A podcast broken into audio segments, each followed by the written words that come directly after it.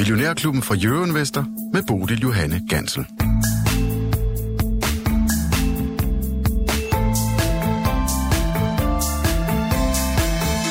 Kina sidder med nøglen til global vækst på kort sigt, så hvad sker der egentlig ride i midten? Og nu hvor spændetrøjen den altså løsnes øh, lidt. Vi ser på sagen her i dag med dagens gæst, Peter Lisby. Godmorgen og velkommen til dig. Godmorgen, Bodil. Direktør i øh, China Experience øh, og hjemme på juleferie. Det er så dejligt, at du så har tid til at komme og besøge os her i, i studiet. Øhm, Peter, du bor jo ikke i Kina mere, men har boet der af flere omgange, så du kender selvfølgelig landet rigtig godt og ved, hvordan det er at være borger lige præcis der. Men nu hvor du så er flyttet til Singapore, giver det sådan et lidt andet perspektiv på Kina, når man sidder sådan lidt derfra? Ja, det synes jeg, det gør. Mm. Altså, det må jeg sige, det har også været lidt et wake-up call for mig selv i forhold til, at, at der er meget, som Kina har skygget for i Sydøstasien. Der sker rigtig mange spændende ting i den region, og øh, altså særligt Vietnam og de lande, der, der buller det virkelig afsted nu øh, på bekostning af Kina og de øh, udfordringer, som de har skabt for sig selv.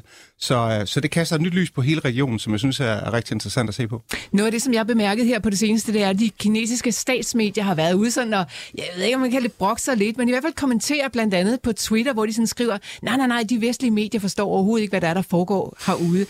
Peter, øh, er der et øh, græn sandhed i det? Altså forstår vi ikke i Vesten, hvad der er, der foregår i Kina? Jo, det tror jeg godt, vi gør. Jeg synes, jeg synes, det virker som om, vi er ganske oplyste. Jeg synes, der er rigtig mange interessante kilder, som kommer frem med, med insights, som, som fortæller, hvordan virkeligheden er i Kina. Og man skal bare gribe telefonen og ringe til folk øh, i Beijing eller Shanghai nu, og få at vide, hvordan hele husstanden ligger øh, i sengen og, og er lammet, og øh, hele samfundet er lammet, gaderne er tomme, øh, fordi nu går der en smittebølge igennem samfundet. Og mm. det, er, øh, ja, det, det er ret interessant, at de har taget øh, skridtet er gået så radikalt i den, i den modsatte retning i forhold til den fortælling, de har haft tidligere. Mm. Vi folder det meget med ud her i løbet af udsendelsen. Du er med os hele timen, Peter, så vi skal høre rigtig meget om Kina, og med, der er nogle investeringsmuligheder også derude. Godmorgen og velkommen til dig også, Michael Friis Jørgensen. Godmorgen. Og tak for i går aftes. Ja, i lige måde. Altså, det var da en herlig aften, vi havde her sige. i uh, Pilestræde på 5. sal oppe i salon, hvor vi havde uh, alle jer fra Millionærklubben på scenen til uh, et arrangement med publikum det var bare en, en god aften. I, I, I brillerede som altid. Øh, og, vi, vi undgik i hvert fald at komme op og slås, nej. det var tæt på, men I kæler, det blev øh, håndgevænd. Øhm, ja, det var dejligt at være deroppe, og det er jo altså noget, som vi også giver os i kast med i 2023, så øh, hold øje med vores øh, hjemmeside, altså på euroinvestor.dk, der har vi en, et fane, en faneblad, der hedder arrangementer, så der kan man altså lige holde øje med, om der kommer, eller hvornår der kommer nye arrangementer. Det gør der i hvert fald i 2023. Vi er allerede ved at planlægge et i starten af, af januar. Nå, Michael, det skal skal handle om markedet og hvordan vi ja. lukker op her til morgen. Det var en lidt uh, svær dag i går, lad os bare sige det på den måde. Japan de fik ligesom vasket alt det positive væk. Uh, så sluttede vi alligevel i et lille plus i USA. Ja. Hvad sker ja, og... der her til morgen? Jamen altså, du ved, øh, vi følger lidt efter, ikke? Altså, du ved, vi kan vel også diskutere, at, at alt det her Bank of Japan, det var jo noget af et chok ind i systemerne, du ved, at japanske aktier falder, men det skal de jo, når deres valuta stiger. Det er jo sådan, den hænger sammen, når en eksportvirksomhed. Ej, jeg ved ikke, om det helt er så simpelt. Men nu så vi jo faktisk også, at den her dollar lettelse, der er kommet af det her, USA er ikke den eneste i verden, der skal gå en gang i bekæmpelse af inflation, både i Europa og det her, ikke? Altså, du ved, og en dollarstyrkelse, og det kan du jo komme ind på. Altså, der er nogle regioner, der lider rigtig meget under, og aktiemarkedet har jo også lidt under den her alt, alt, alt for stærke dollar. Altså, når den var så bumstærk, ikke? Og, og der fik vi jo en lettelse på de her ting, ikke? Øh, I går fra det her. Så derfor rettede USA sig vel ret hurtigt for det her chok, og ligesom sagde, jamen, hvad betyder det her egentlig for væksten i verden, at, at du ved, at Bank of Japan har, har rykket sig sådan, har været nødt til at være det. Det eneste tanke, det er, at inflationen er voldsom, ikke, når de rykker sig. Altså, du ved, at, at den undervurderer. Det var sådan det eneste, sådan, jeg kunne se, der skulle, skulle give nogle ryg dernede, ikke? Øh, så, mm. så derfor virker det måske meget naturligt, at, at, du ved, at, at USA retter sig op, og det følger vi lidt med på her, ikke? Så herhjemme øh, åbner vi svagt positivt, ikke? Genmap selvfølgelig i, i fokus, fordi der er kommet en nedjustering, sjældent nedjustering fra nogle af de store banker på den aktie. Men altså... Det er Citigroup, der har været ude og nedjustere øh, fra ja. køb til hold. Øh, kursmål har det altså stadigvæk liggende på 300, øh, 3.055. Ja og jeg ved ikke, hvad den ligger i nu. Den sluttede i øh, 3030 i går. Ja, og den er en halv procent nede her for morgenstunden okay. af, så det er faktisk relativt godt hold, fordi vi ser jo en tendens til, når de store amerikanske banker, de rykker, så rykker de penge med sig på den dag. Den, den kan hurtigt rette sig igen, men den dag der, så det er da sådan et, et relativt styrketegn, at, at selv det her ikke. Og hvis man læser Citigroup, så tror jeg egentlig, at at du ved, eller i hvert fald de forklaringer, jeg har lige hurtigt kigget på der, det er jo, at jamen, det var den var lige, den var nået deres kursmål, og derfor sænker vi den. Okay, altså der er ikke noget problem i virksomheden. Du ved, den har gjort det, den skal, øh, den her aktie. Ikke? Og det, det er måske noget af det, vi danske investorer lige skal holde lidt øje med. Altså sådan noget som Novo og Genmap. De har gjort det, de skal nu her. De er blevet sådan lidt relativt dyre i forhold til deres historiske perspektiver. Vidunderlige selskaber. Novo har sindssygt god vækst næste år. Rigtig god historie på diabetes. Men her på det seneste, ikke, der har den gået lidt ene gang og gjort det, den skulle være. Den her sikre havn. Ikke? Men det kan godt blive et problem for os næste år, du ved, hvis vi lige pludselig ikke skal have det her sikre havn. Det godt være, at vi skal have det, men hvis vi ikke skal have det, så, kan, så skal folk passe lidt på, at du ved, at tro, at, at det er Novos fantastiske evne, der har løftet den her op, og kan holde den så meget over, du ved, hvad den historisk har, har kostet. Og det er lidt for fornemmelsen, det er måske det, ham analytikeren han rykker på her i Genmap. De har gjort det, de skal. Skal vi på et eller andet tidspunkt i de næste par måneder mere mod noget cyklisk, og lidt ud af du ved, de her rigtig defensive kvalitetsaktier. Ikke? Og det er muligvis det ryg, han bare laver, og det skal vi bare være opmærksom på som danske investorer. Og det har jo været nogle virkelig gode aktier også øh, i år. Altså en ja. Genmap op med øh, 16-17 procent, Novo op med omkring de 30. Så altså, det giver måske meget god mening, at man øh, i disse usikre tider også bare skal tage lidt øh, profit hjem på bogen. Ja, det er det ene. Og to, sker der et ryg, ikke? Altså, du ved, vi begynder at diskutere recession og så videre, og alt det, det, er jo, det er jo meget på, på flag, på, på, på, på, på, på agendaen, men du ved, renterne er også på, på vej ned. Altså, du ved, kan der ske et eller andet skifte, hvis recession, altså, recessionen nu ikke bliver så hård næste år, at der sker et skifte i markedet, hvor vi igen måske tør gå lidt cyklisk, jamen så er de her aktier, de, ved, de har gjort det, de skulle, og måske sådan lige trukket sig lidt for højt op i, på den korte bane i en eller anden, du ved, sådan spænd af, hvad man handler dem i, altså så i forhold til deres historiske værdiansættelse, ikke? Altså, du ved, så det skal vi bare lige være opmærksom på, og grunden til, at vi siger det her som danske aktionærer, det er jo, fordi vi er rigtig tunge i det her, fordi de er kæmpe store aktier i, i, i Danmark. Du ved, alt tilsiger vel, at der er er lidt uro ude i verden, og det kommer der også til at være i første kvartal, ikke? Men du ved, analytikere prøver jo at være sådan seks måneder foran, foran det her, hvis aktiemarkedet så også prøver det. Så, så bare lige være opmærksom på, at, at Novo har gjort det enestående godt i år, men aktiekursen har gjort det endnu bedre. Mm. Altså, du ved, så du spænder buen lidt i den. Og man skal jo altid være villig til at kunne rebalancere sin portefølje, ja. så man ikke ligger med større risiko, end man egentlig havde lyst til. Michael, øh,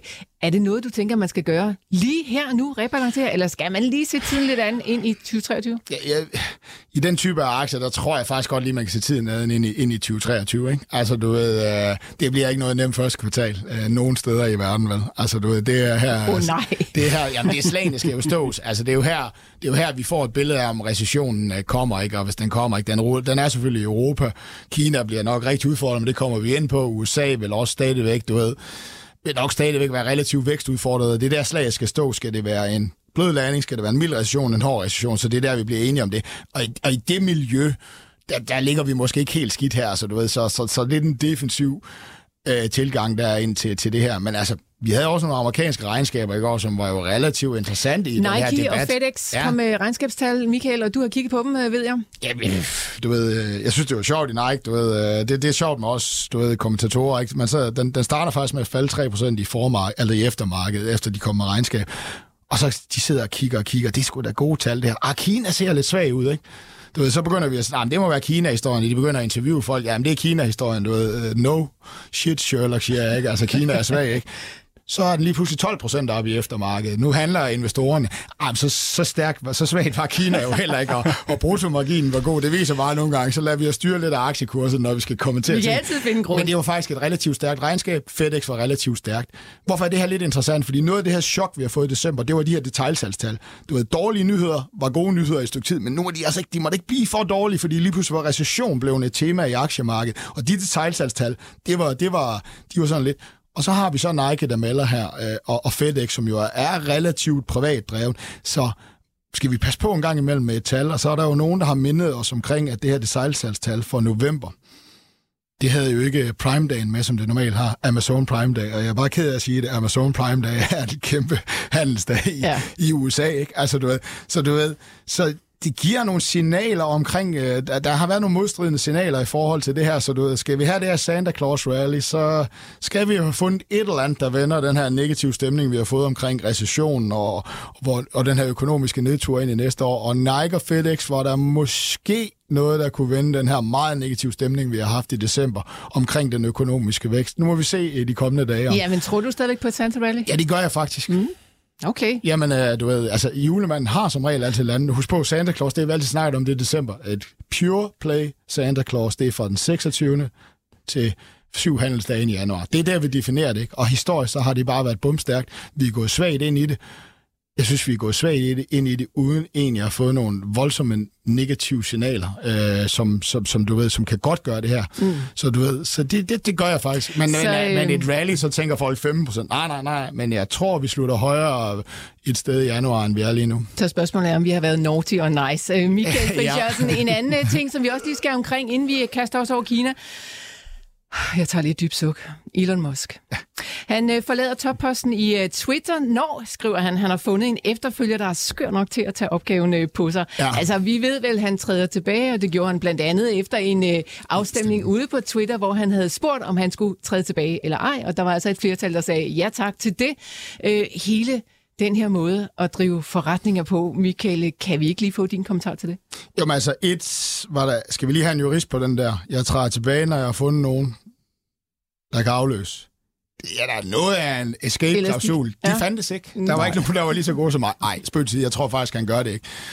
Nå, hvad betyder det? Jamen, Twitter er jo så ikke noteret mere, så den kan vi jo være lidt ligeglade med, at alle os, der bruger den, ikke? Og, og det er Ragnarok, der kan komme derover. Så er det jo Tesla, ikke? Og du ved selv, du ved, skal den aktie rejse sig på det her, ikke? Øh, det, det, det bliver rigtig spændende, fordi hvor hovedoverskriften jo nok længe har været, øh, det er fordi, vi ikke har, mand ved roret, vi tør ikke eje aktien derovre. Så er, der, så er analytikerne, det er, jo, det er jo ikke det, de er ude at slå på. De er ude at slå på efterspørgselsbilledet i Kina og i USA øh, i en recession. Så du ved, øh, det er det, der har været problemet i aktien. Det, det er nok det, der har mest har tynget den ned.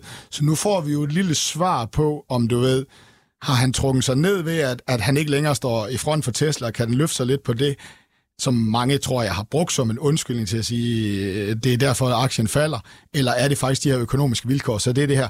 Men en kommentar til det her, det er jo, jamen jeg tror, jeg har det også sådan lidt, jeg tror det er ligesom våbenlovgivningen. Vi danskere, vi kan ikke forstå amerikanernes våbenlovgivning.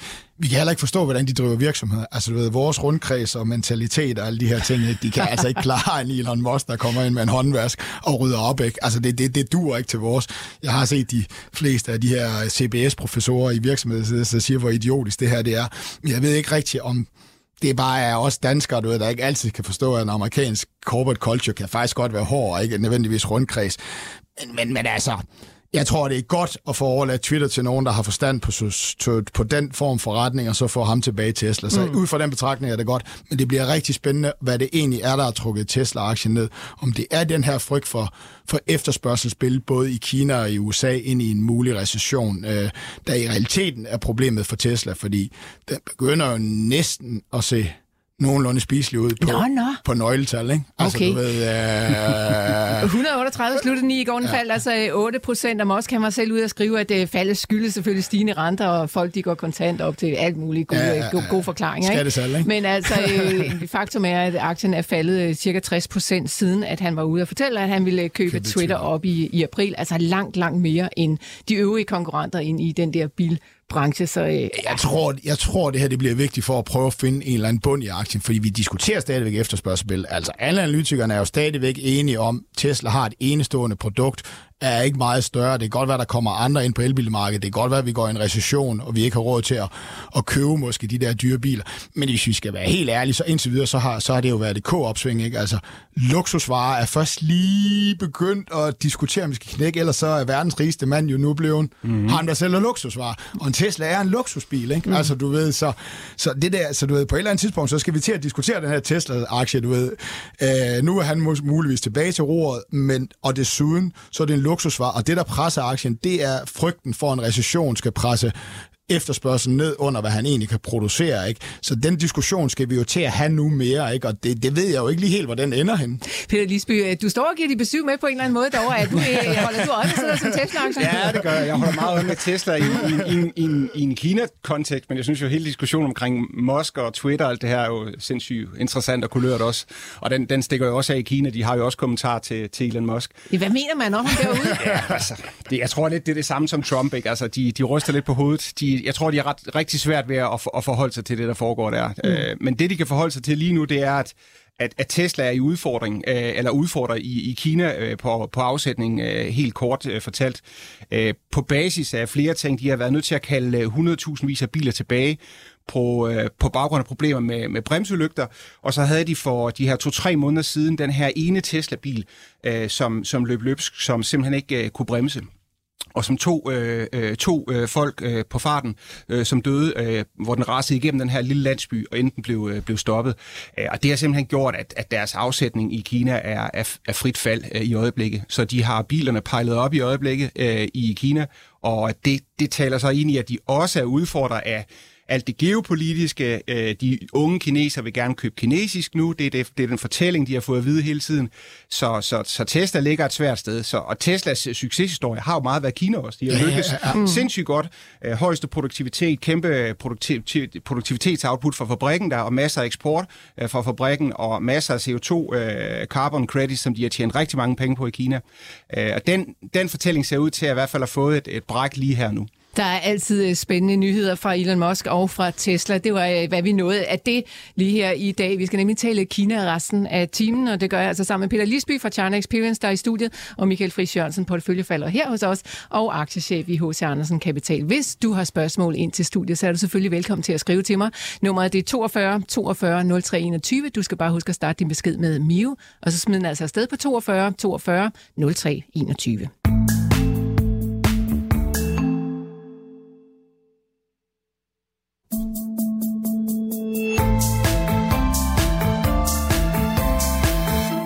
Verdensbanken har netop nedjusteret sin prognose for kinesisk vækst, og i sidste uge der fik vi også pænt slukkende tal for landets detaljtal. Men hvor slemt står det egentlig til, her hvor landet igen er ved at lukke folk ud af coronakarantænerne. Peter Lisby, inden vi måske starter med at en dyk hardcore ned i det økonomiske, så lad os bare ligesom starte med den øh, lidt blødere vinkel, som jeg synes er meget interessant. Hvordan har det kinesiske folk det egentlig, efter de sådan nærmest er blevet holdt i fangeskab igennem rigtig lang tid?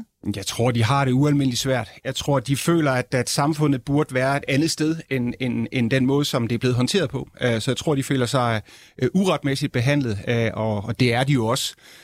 Så så det, det er den følelse, de sidder med, og det var også det, der gjorde, at det, det boblede over. Uh, først med, med folk, der demonstrerede på den her store uh, iPhone-fabrik i Zhengzhou. Uh, så havde vi branden i, i, i Xinjiang, hvor folk ikke kunne komme ud, fordi de var låst inde på grund af corona, øh, og så kogte det simpelthen over. Og så mm. gik folk på gaden generelt set i hele, øh, hele landet, og det er jo første gang, vi har set, at der har været det, der lignede en bevægelse, hvor, hvor folk sådan samlet set sagde, nu vil vi ikke finde os i mere. Øhm, og den, den ligger der i samfundet nu, øh, på alle plan. Altså lige fra den, den, den, øh, den farmer, som har mistet sine, øh, sit job, eller den øh, arbejder, øh, som har mistet sit job, og til, til velhaverne i storbyerne, øh, alle har fået nok. Så er det sådan et decideret, altså kæmpe tillidsbrud fra befolkningen af og hen mod de myndigheder, som de ellers plejer at være så vant til sådan bare at rette ind efter? Ja, altså man kan jo sige, at, at, at hvis, hvis, hvis økonomien og alle de andre ting ellers var i orden, men det er blevet fuldstændig smadret af corona, øh, hvis, hvis det, det er jo hele tiden det narrativ, vi har haft omkring Kina, at hvis ellers bare de blev ved med at få det bedre, økonomien var, var, var god, så levede de faktisk med den overvågning og de andre ting, der har været i samfundet. Men, men det, kan de ikke, øh, det kan de ikke tillade længere, når de ser på, at, at resten af verden øh, mere eller mindre er sluppet fri, og, og så er der VM i Katar samtidig, hvor det hele bare er fest og ballade, ikke? og de er nødt til at skære de billeder med, med de sociale aspekter ud af det, fordi folkene går amok øh, i Kina, fordi de, de ikke vil finde sig i det længere. Mm. Øhm, og jeg tror, at det har været en del af det, der har gjort, at bære er flødet over, at de simpelthen har været nødt til at, at, at, at åbne op og, og ændre strategien så radikalt 180 grader fra, at den ene dag var det en dødelig, farlig sygdom, og til dagen efter uh, gå hjem, uh, læg dig i sengen, tage nogle piller og, og komme kom igennem det. Uh, så så uh, det, det er tillidsbrud. Men det altså sådan 180 graders øh, vending i forhold til, hvordan man taler om øh, corona, og hvordan den, øh, den udbreder sig, hvor farlig den sygdom er.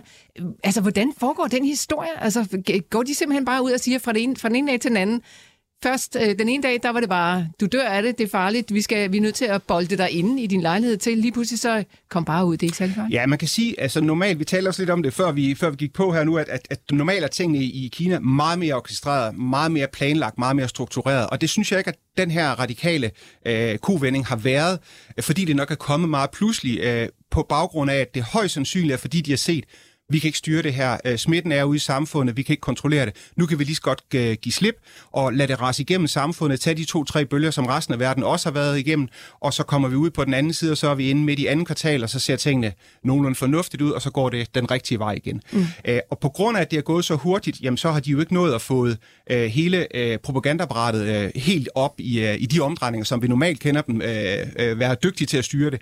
Øh, og det, det kan vi jo godt stå og grine lidt af her, men apropos dit første spørgsmål, altså 80% af befolkningen i Kina, de ser jo ikke de medier, de hører ikke de ting, de, de ser ikke tingene på Twitter og, og de her ting, de har ikke en VPN, så de tror, at det, de får at vide øh, fra statsmedierne, er, er 100% øh, den, den rigtige vare, og det er jo dem, som der er den store base, som, som befolkningen, eller som øh, politikerne taler til øh, i forhold til det. Øh, så, så det er dem, de skal have styr på for at have ro på masserne, øh, og så er der selvfølgelig mange, som stadigvæk øh, oplever øh, tingene på fuldstændig samme, igennem de samme briller, som vi ser det med, og synes, det her det er håbløst. Men øh, det er nogle gange sådan, det er. Ja.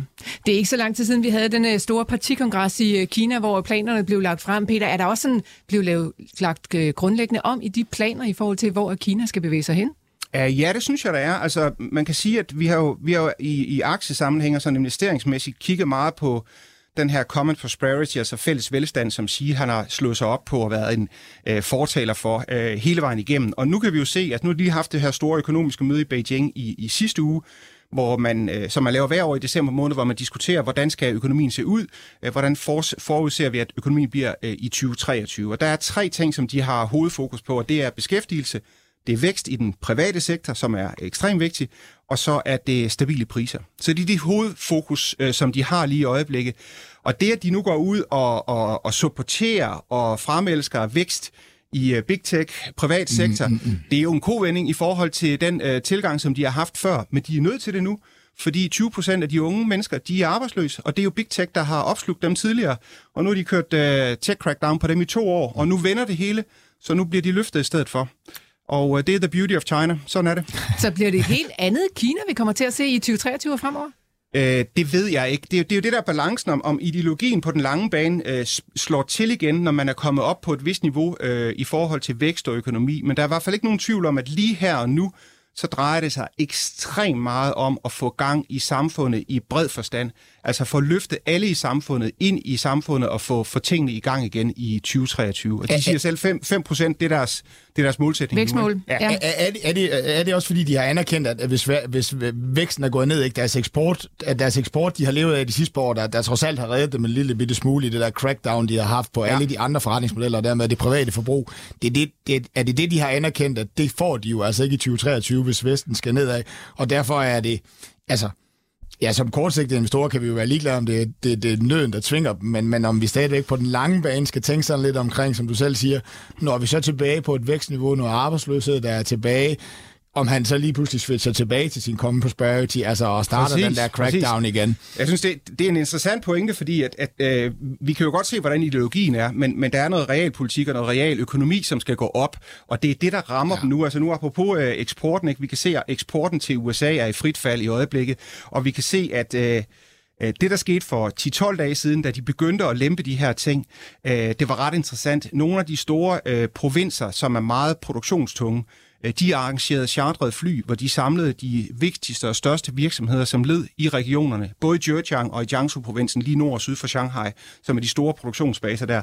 Så fløj de til øh, Europa på charmeoffensiv og var i Tyskland og Frankrig og forskellige andre steder for simpelthen at få noget eksportordre med hjem igen. En, en, en anden ting, som du ved, som jeg også hører, eller du ved, og det kunne jeg godt tænke mig, men nogle af de investeringer, jeg har, det er jo, at, at den her tech-krig, man har med USA, der begynder de kinesiske myndigheder også at anerkende, for eksempel, altså hvis det bliver begrænset med chip, jamen så er Alibaba jo begyndt at producere chips absolut ikke lige så effektiv som dem i Vesten, men trods alt en mulighed for, at de kan komme med på den der AI-bølge, som også er deres. Ja. Tror du, der ligger lidt i det også, at, at de begynder at anerkende, at de, skal, de har brug for deres tech-virksomheder til at, at føre den her krig med, med, med USA? Eller, eller at, at... Fuldstændig. Det, det bliver fronten igen, sådan som jeg ser det, fordi du, du, du er inde, det er meget, meget centralt det her omkring semiconductors, fordi ja. det, er, det er på en eller anden måde også Kinas stolthed, fordi det er det, der skal bære Kina videre ind i den næste teknologiske alder med, med kunstig intelligens, fordi de har høj for, brug for den der højproduktivitet, ja. fordi fødselsraterne er på vej ned. Så hvis de ikke har den komponent i deres samfund, så kommer de til at tabe på den lange bane. Så det er bare en bunden opgave, den skal de lykkes med. Så alt bliver kastet ind for, at de lykkes der, og derfor har de brug for Big Tech. Ja. Øh, så så jeg, jeg tror, du har fuldstændig ret i, at det, det er den vej, det går. Står vi et, øh, et godt sted her i forhold til at investere ind i, øh, i Big Tech, Peter? Det er ikke, fordi jeg står og siger, at du skal fortælle, så Nej, vi skal nej, købe nej. lige her nu. Jamen, Men altså, det, det tror jeg, altså det kommer meget på, på perspektivet, fordi jeg tror sådan set, uh, apropos det, som, som Michael også lavede ud med at sige, at, at første kvartal, uh, det, det bliver nok noget rod. Altså, jeg tror, det bliver noget rigtig rod i Kina også, fordi de skal igennem uh, hele den her bølge nu. Uh, gaderne som sagt øde, og forbruget er der ikke. Men vi ved, at de kommer til at stimulere forbruget på alle ledere kanter, når vi kommer ud på den anden side, men de er smarte nok til, at de ikke gør det før de får return på det. Altså, der er ingen grund til at gøre det nu, når folk de ligger derhjemme og syge og er, er negative og sure. Jamen, øh, lad os få det ud og arbejde, når, når markedet er klar til det, og det kommer det jo til at blive på et tidspunkt. Øh, og så tror jeg, at, øh, at det går nordpå øh, derfra. Øh, jeg tror, det kan blive ganske godt. Jeg tror også, man skal se det i sammenhæng af, af resten af verden, altså EU og Kina, altså, eller undskyld, øh, EU og USA. Hvor, hvor havner det henne? Øh, så, så der er en upside på Kina der, men, men samtidig så er det, at USA og Europa øh, højst sandsynligt går i recession, Uh, apropos eksporten, ja. det er jo en kæmpe udfordring for Kina også. Mm. Så, så vi er ligesom i, uh, i den samme båd på en eller anden måde. Men jeg tror, Kina har en, en god mulighed i anden uh, halvår næste år. I går der var det altså uh, nogle af de kinesiske tech-selskaber, Alibaba, uh, JD.com og Baidu, der steg, og det var jo altså på den her nyhed om, at de amerikanske myndigheder de nu har fået fuld adgang til de her regnskaber øh, ind i de kinesiske selskaber, og dermed så er faren for, at de bliver taget af børserne i USA, den, øh, den synes at være drevet over. Øhm, tilbage til øh, hele sygdomsbilledet, Peter, fordi som du siger, det kan godt være, at folk nu må gå ud. De kan så ikke gå ud, fordi de simpelthen ligger derhjemme og er syge. Hvad forventer man af udviklingen i forhold til den her coronasygdom ude i, i Kina? Altså, hvad er øh, udsigterne sådan her fra starten af 2023?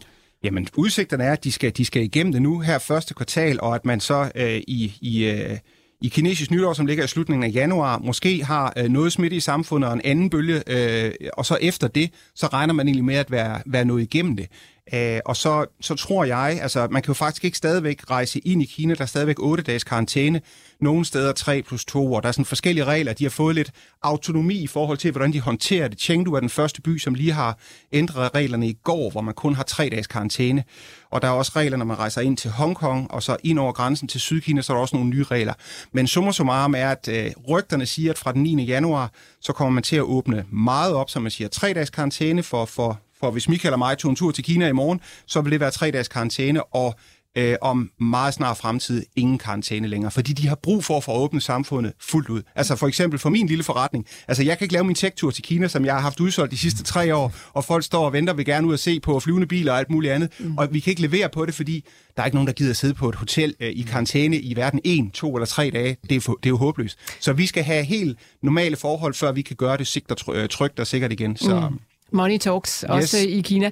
Øh, men hvordan ser det ud med vacciner? Altså, fordi der har jo været en masse historier, måske også her meget i de vestlige medier, om at de der vacciner, man får ud i Kina, de virker ikke særlig godt. De virker udmærket. De virker ikke lige så godt som Moderna og, og Pfizer, men, øh, men de virker udmærket, når man har fået tre stik, så er de op på på omkring 90 procent af, af, af de vestlige vacciner.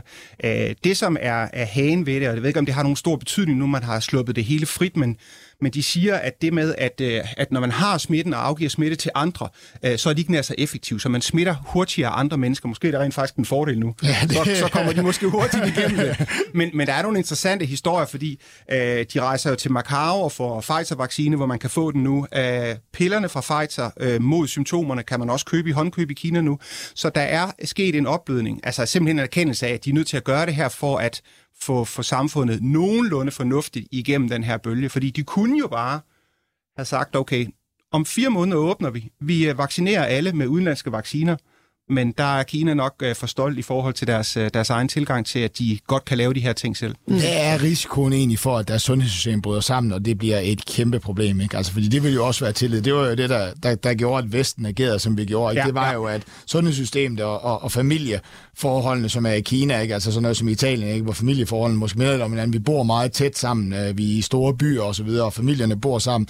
Og der er jo en eller anden, øh, du ved, uh, som vi selv siger, den ældre befolkning, ikke? Som, som var dem, vi skulle beskytte. Hvad er risikoen for, hvis, hvis sundhedssystemet begynder på sammen? Vi så jo lidt billeder i tv-aviserne i går, de sidder ude på gangene nu, ikke? Altså, du ved, det, kineserne har virkelig været okay, vant til i de store byer til at have et okay sundhedssystem, ikke? Altså, du ved, hvis det her det begynder at bryde sammen, hvad, har det, hvad kan det få af implikationer? Ja, men det er, det er, det er et kæmpe dilemma. Altså, der er ikke akut ting nok, øh, for at være øh, helt ærlig på den. Det, det er meget enkelt. Der har, der er de slet ikke, sådan, der har de ikke været på noget tidspunkt. Men hvis vi ser på sådan lidt længere nede i, i bare det her, i forhold til at få væsker og få drop og sådan nogle mm. ting, så er det jo, de holder ud på parkeringspladser ved hospitalerne, så kommer de ud med drop, får de drop ind igennem vinduet, så sidder du i deres bil og får drop i to timer, så kører de hjem igen. altså, kineserne er også sjove, fordi hvad vil vi gøre i en, en, en dansk eller en, en, en europæisk kontekst? Vi vil blive under dynen, drikke en masse vand, øh, øh, spise noget sundt mad og få en masse søvn, altså komme igennem det. Men de skal på hospitalet, altså mm. per definition, og det skaber nogle, øh, nogle strømme til hospitalerne, som, som vi ikke har set før. Mm. Æh, nu er det jo ikke for mange i samfundet en dødelig sygdom, men der vil være mange ældre mennesker, som kommer til at dø af corona nu, øh, og den fortælling øh, bliver interessant at følge, fordi det er uomtvisteligt, det vil komme til at ske. Lad os vende tilbage til de her tre ting, som du siger, at øh, man kommer til at satse på i forhold til den økonomiske udvikling øh, fremover. Peter, du, talte, du talte om øh, beskæftigelsen, du talte om øh, vækst i den private sektor, og du talte om øh, stabile priser. Hvad, hvad har vi egentlig af inflation derude i Kina? Uh, ikke så meget, men mm. der, er, der er lidt mere uh, i nogle, nogle uh, områder på nogle uh, områder, men, men, men generelt set har vi det ikke. Og jeg synes også, det er interessant i forhold til hele det der med, at, at Kina bliver taget ud af ligningen i forhold til alt det geopolitiske og alt det her, at Kina er jo per definition deflationær, så når vi, når vi ikke vil producere vores, vores iPhones i Kina længere, så får vi både dyre og dårlige produkter. Jeg tror, vi skal vende os til sådan, i hele vores mindset, at når vi tager Kina mere og mere ud af ligningen i forhold til de globale forsyningskæder på grund af alt det geopolitiske, så kommer vi til at få øh, øh, produkter, som ikke er der on time, de bliver dyrere, de bliver også dårligere. Vi ved allerede fra Apple, at de produkter, der kommer ud af fabrikkerne i Vietnam og, og, og Indien, øh, ikke har helt den samme øh, standard. Øh, der er simpelthen flere fejl. Mm. Øh, så, øh, så de har været glade for det, de har haft længe, men de kan ikke blive ved med at være der. Og så er der beskæftigelsen. Hvor, hvor meget arbejdsløshed har vi egentlig derude? Ja, ungdomsarbejdsløshed omkring 20 procent. Mm. Øhm, og det er jo interessant, fordi de har jo kun oplevet, at det gik en vej, og det var op. Øh, det hele blev bedre år for år, og de har ikke oplevet, at at øh, der var den her situation. De har været vant til at hoppe fra tue til tue til nye jobs, hvor de fik 5, 10, 20 procent mere løn, til at der nu øh, ikke er et job til dem. Øh, så de er jo desperate. Øh, øh, de har ikke øh, troen på, på fremtiden. Øh, og det er det, man er i gang med at få, forsøge at få genskabt. Så man har brug for, apropos big tech og det her, dem har man virkelig brug for nu. Og så er det jo tilliden, det handler om igen, Peter. Er der tillid til, at de får genskabt det? Altså, hvordan har de unge mennesker det egentlig, og tror de på, at der er bedre tider i, i udsigt? Ja, jeg tror, det er meget forskelligt afhængig af, hvem man spørger. Men jeg tror, at tilliden ligger et, øh, et svært sted lige i øjeblikket. Men jeg, jeg, jeg har det også sådan med Kina, at vi skal se Kina... Altså, Kina er en anden størrelse end så mange andre ting. De gør tingene på en helt anden måde, og jeg tror faktisk, at de igen evner at komme ud af det her sådan rimelig fornuftigt. Jeg tror, at det ikke bliver så kønt øh, at se på, men jeg tror, at når vi kommer ind i maj måned, april måned deromkring, jamen, så ser vi et Kina, som er på vej den rigtige vej, og så kommer vi til at tale en, en positiv fortælling i forhold til aktier og investeringer i Kina, fordi markedet er nede, men, men det er på vej op. Øh, så jeg tror, det kommer. Ja, og de siger altså selv, øh, som du lægger det ud, Peter, i hvert fald øh, 5% vækst, det er det, de arbejder med. Og det lyder jo altså lidt højt, også særligt når man øh, lytter til, til Verdensbanken, som er altså nedjusterer deres vækstforventninger til et, et par procent, tror jeg, det var i det nabolag. Øh, hvad er realistisk i jeres øh, ører her i studiet? Michael Friis Jørgensen, lad os starte med dig. Kinesisk vækst, hvad kan vi forvente?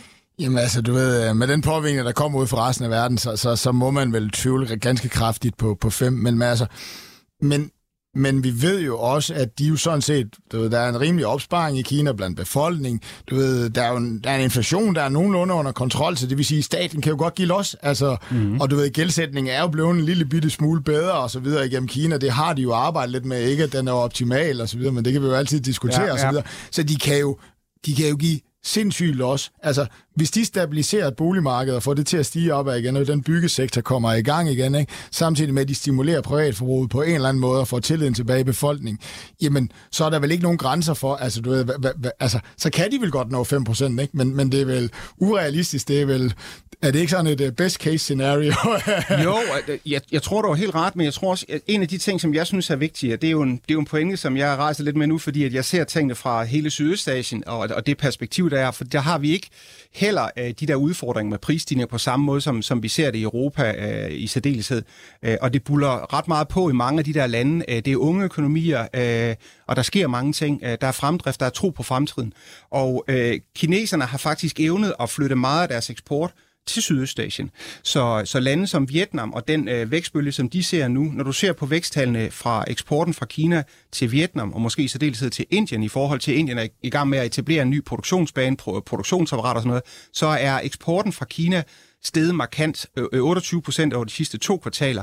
Og meget af det, det er jo industrirobotter og alt det, som kineserne har skabt til deres øh, eget domestikmarked som de nu også begynder at eksportere til de lande, som vi må huske er med i ligningen, fordi det er jo ikke kun Europa og USA, der er verden, det er jo også Sydøstasien, øh, frem for alt, fordi det er der væksten er de næste 10 år. Halvdelen af verdens vækst kommer til at ligge i Sydøstasien de næste 10 år. Mm. Så, så det har Kina fokus på, og mange af de virksomheder, som jeg følger, Øh, de er faktisk rigtig dygtige der. Øh, det er tidlige, øh, tidlige dage stadigvæk, men, men, men vækstraterne er, er markante, så det, det er interessant at følge. Kan man tale om, at risikoen så kan være mindre ved at investere ind i nogle af de lande i Sydøstasien, Peter, som du nævner, der blandt andet Vietnam, end at investere direkte ind i, i Kina, fordi ja, altså den måde, det land bliver drevet på, det, det ved jeg ikke, om vi er både helt forstår, eller om vi, om vi måske kan lide i den her del af verden. Jeg kan se, at der er masser af vores lyttere, som også er ude i den her snak, som vi har haft også i Millionærklubben, at øh, Xi, han måske kommer til at føre krig øh, i forhold ja, til ja. Taiwan og ja. besætte det. Nu har han set, at, øh,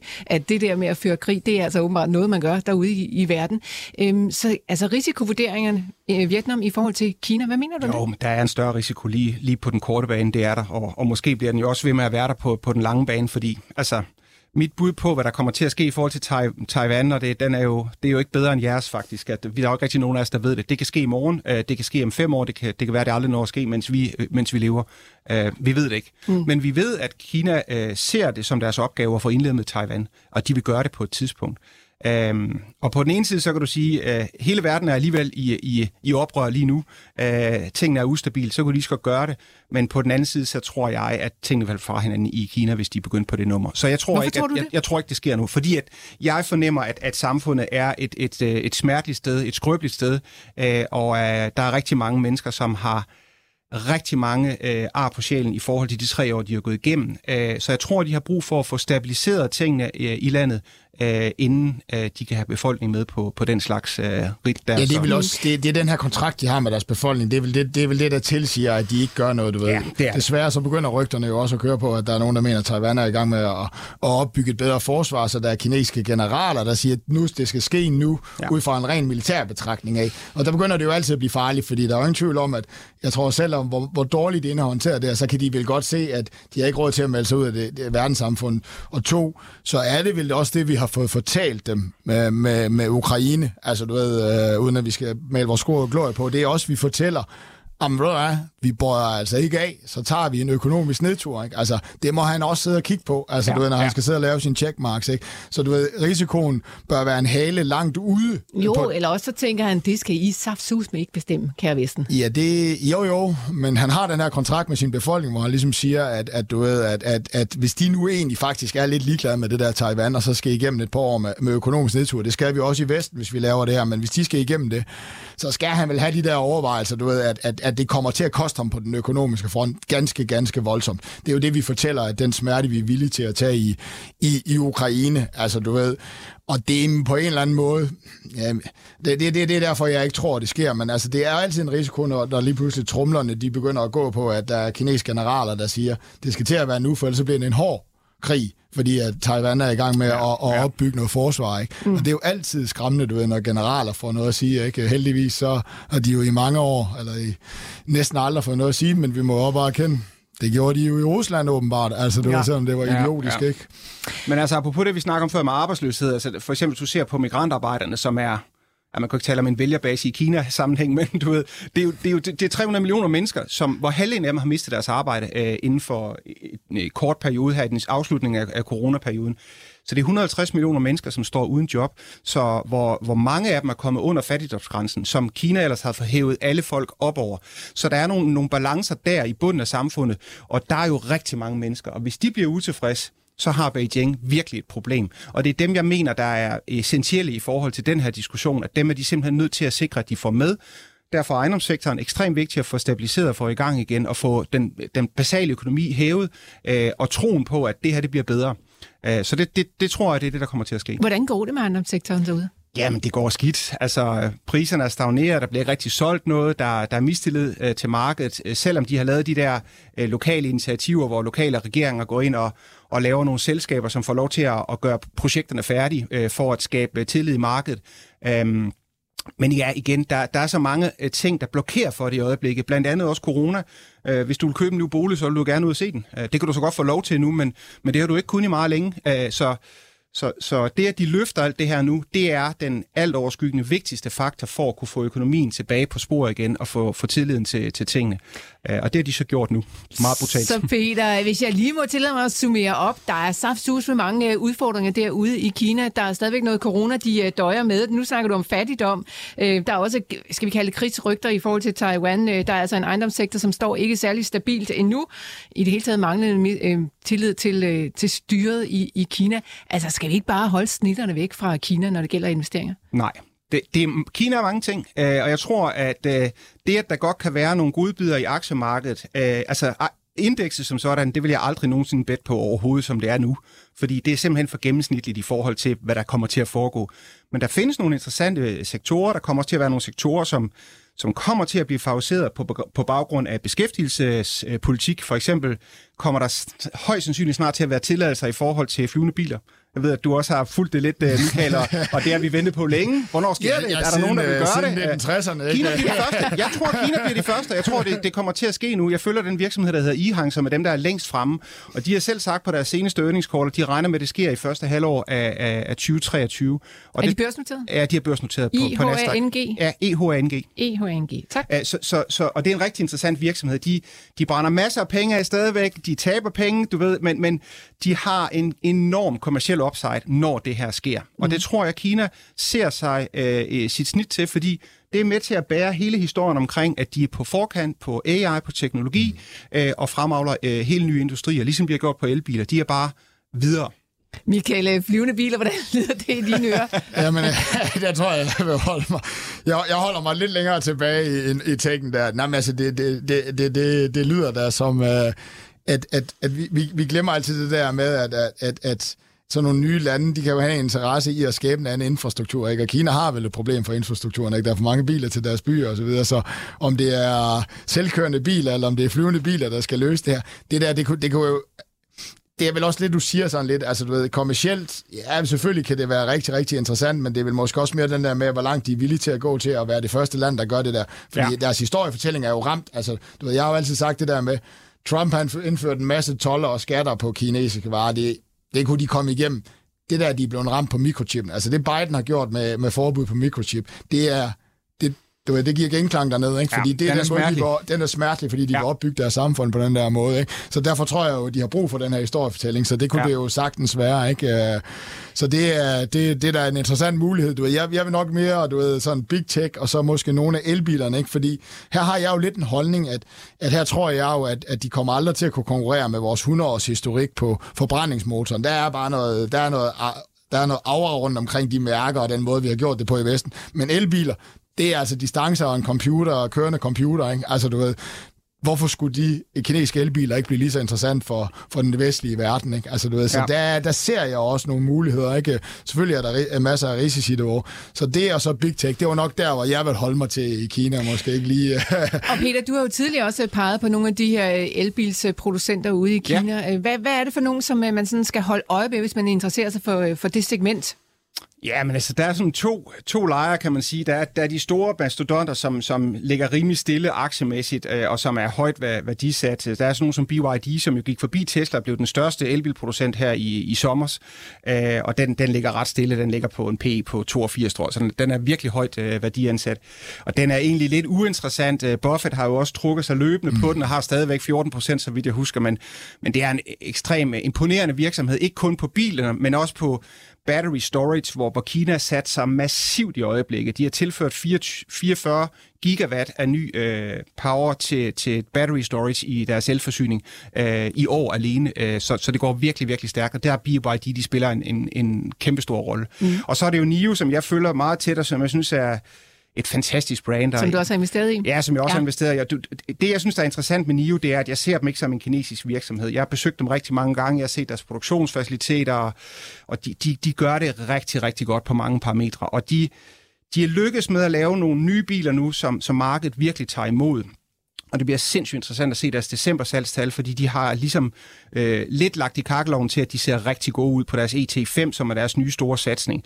Øh, så dem bliver interessant at følge, øh, og de kommer til at gå break-even i slutningen af 23 er deres forecast på deres basisforretning. De er jo også begyndt at lave wearables, iPhones, nej, ikke iPhones, uh, Neophones og, og mange mm. andre ting. Nå, så, ja. så, det, så det, det, det, det, er jo, det, er jo, det, er jo, det er jo en interessant virksomhed, men det er jo superbrand, mm. uh, og, og de laver nogle fede biler. Og jeg har jo sagt det uh, siden et år tilbage, det her det bliver den nye benchmark i luksusbilsegmentet, og de har simpelthen støvsuget hele det europæiske marked for alle de priser, der er.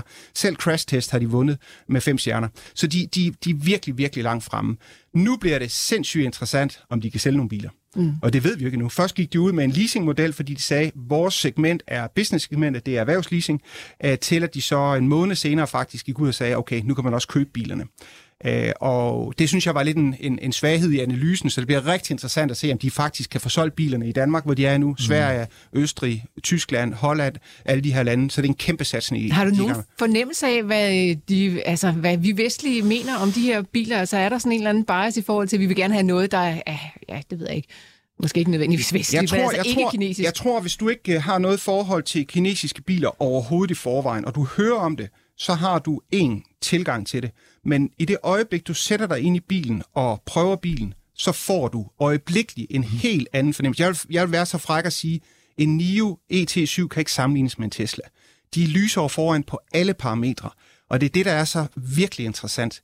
Øh, så kan du sammenligne det med BYD. BYD er meget mere i Tesla-segmentet, faktisk nok lidt lavere. Det er billigere biler, de er mere skrabet end, end Tesla er.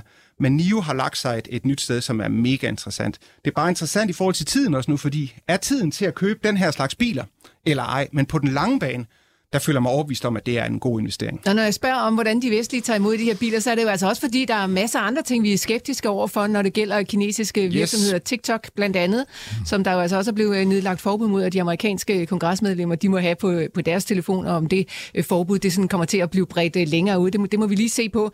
Men det er jo altså historien om, at der er så meget data, som bliver snuppet fra din telefon, hvis du bruger TikTok, og øh, kan ryge direkte til de kinesiske myndigheder, eller hvem der nu sidder og gider og kigge på, hvad jeg kigger på på min telefon. Ja. Øh, Peter, hvor ligger det henne med den øh, debat der? Er det overdrevet?